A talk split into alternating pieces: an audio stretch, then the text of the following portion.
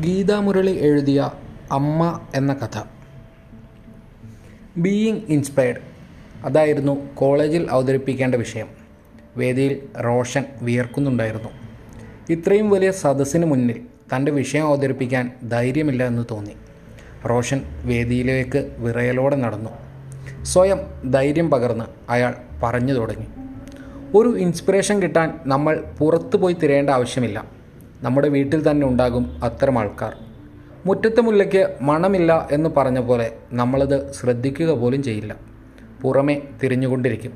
ഞാനും അതിൽ നിന്ന് വ്യത്യസ്തമല്ല. മനസ്സിലാക്കാൻ കുറച്ച് സമയമെടുത്തു. വീട്ടിൽ ഞങ്ങൾ നാലു പേരായിരുന്നു. അച്ഛൻ അമ്മ ഏട്ടൻ പിന്നെ ഞാനും. കുട്ടിക്കാലം മുതൽ കണ്ടുവരുന്നത് അമ്മ അടുക്കളയിൽ എല്ലാവർക്കുമുള്ള ഭക്ഷണം പാകം ചെയ്ത് എല്ലാവരെയും പോറ്റി ടിഫിൻ പാക്ക് ചെയ്ത് മറ്റുള്ള പണികൾ തീർത്ത് ഓഫീസിൽ പോകുന്നതാണ്. ചില ദിവസങ്ങൾ ഞങ്ങളുടെ വാശിയും അച്ഛന്റെ ദേഷ്യപ്പെടലും എല്ലാം കഴിഞ്ഞ് ഒന്ന് മര്യാദയ്ക്ക് പുറപ്പെടാൻ പോലും സമയമില്ലാതെ സാരി എങ്ങനെയൊക്കെയോ വാരി വലിച്ചുകൊടുത്ത് ഓടുന്നത് കാണാം ഓഫീസിലേക്ക്. ഞങ്ങൾ വലുതായാൽ കുറച്ച് ആശ്വാസമാകുമെന്ന് വിചാരിച്ചിട്ടുണ്ടാവും പാവം. പക്ഷേ പണി കൂടിയതല്ലാതെ കുറഞ്ഞില്ല. കുട്ടിക്കാലത്ത് അമ്മ ഉണ്ടാക്കിയത് കഴിച്ചിരുന്ന ഞങ്ങൾ വലുതായപ്പോൾ പല ഇഷ്ടങ്ങളായി. ചെറുതാകുമ്പോൾ എന്തിനും അമ്മയെ ആശ്രയിച്ച ഞങ്ങൾ വലുതായപ്പോൾ ഒന്ന് മിണ്ടാനും കൂടി സമയമില്ലാതായി. അപ്പോഴും അമ്മ ആരോടും പരാതി പറയാതെ. അമ്മ എന്നും ഒറ്റയ്ക്ക് ചെസ്സ് കളിക്കുമായിരുന്നു. വളരെ ഇഷ്ടമായിരുന്നു അമ്മയ്ക്ക് ചെസ്സ്. ഒറ്റപ്പെടലിൽ നിന്ന് രക്ഷപ്പെടാൻ കണ്ടെത്തിയ വഴി. ഒരു ദിവസം കുറച്ച് കാശെടുക്കാൻ വേണ്ടി അമ്മയുടെ ബാഗ് തുറന്നപ്പോൾ ഒരു സർട്ടിഫിക്കറ്റ് കണ്ടു. നോക്കിയപ്പോൾ ഓഫീസിൽ നടന്ന ചെസ് കോമ്പറ്റീഷനിൽ ഒന്നാം സമ്മാനം.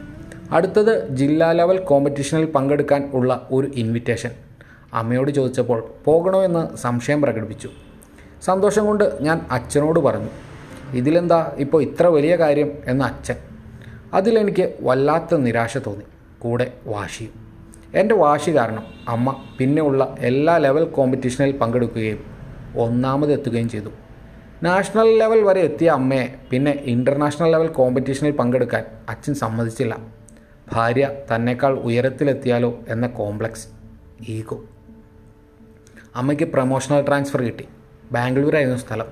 അച്ഛനോട് കാര്യം പറഞ്ഞപ്പോൾ ഒരു നിമിഷം പോലും ആലോചിക്കാതെ പോകണ്ട എന്ന് പറഞ്ഞു. ഒന്നും പറയാതെ അമ്മ തിരിച്ചു പോന്നു. അമ്മയ്ക്ക് പോണോ എന്ന് ചോദിച്ചപ്പോൾ അമ്മയ്ക്ക് താല്പര്യമായിരുന്നു.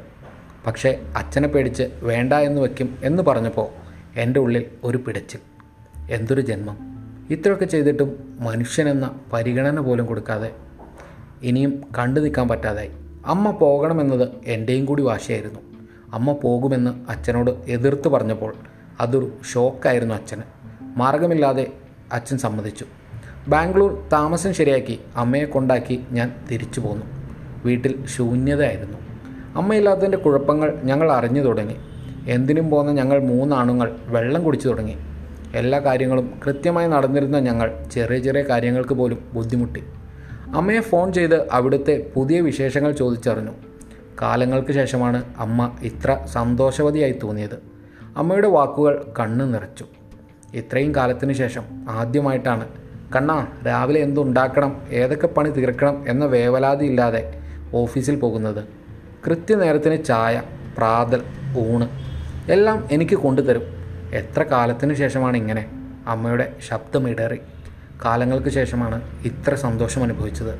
ഒന്ന് നേരെ ശ്വാസം വിട്ടത്. അതെ സത്യമായിരുന്നു അമ്മ പറഞ്ഞത്. സന്തോഷം തോന്നി എനിക്ക്. കുറച്ച് ദിവസം കഴിഞ്ഞപ്പോൾ അച്ഛന്റെ ക്ഷമ കെട്ടു. അമ്മയെ വിളിച്ച് തിരിച്ചു വരാൻ പറഞ്ഞു.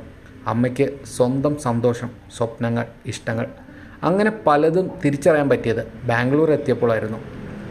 ആ തിരിച്ചറിവ് എന്തോ വല്ലാത്തൊരു ധൈര്യവും ശക്തിയുമാണ് അമ്മയ്ക്ക് കൊടുത്തത്. അച്ഛൻ തിരിച്ചു വരാൻ പറഞ്ഞപ്പോൾ അമ്മ സമ്മതിച്ചില്ല. ഇപ്പോഴും അമ്മ അവിടെ തന്നെ ജോലി ചെയ്യുന്നു. വളരെ സന്തോഷത്തിൽ. ഓജസ്സും ചിരിയും തമാശയും ഒക്കെയുള്ള പുതിയ ഒരാളായി. എന്നിൽ സ്വാധീനം ചെലുത്തിയ വൈകിയെങ്കിലും ശരിയായ തീരുമാനമെടുത്ത എന്റെ അമ്മ. മറ്റുള്ളവരെ നോക്കുമ്പോഴും സ്നേഹിക്കുമ്പോഴും അവനവനെയും ഒന്ന് ശ്രദ്ധിക്കുകയും സ്നേഹിക്കുകയും വേണം. ഇതാണ് ഞാൻ പഠിച്ച വലിയ ഒരു പാഠം. ആൾക്കാരുടെ കരഘോഷങ്ങൾക്കിടയിൽ റോഷന്റെ ഇടറിയ ശബ്ദം അലിഞ്ഞ് ഇല്ലാതെയായി.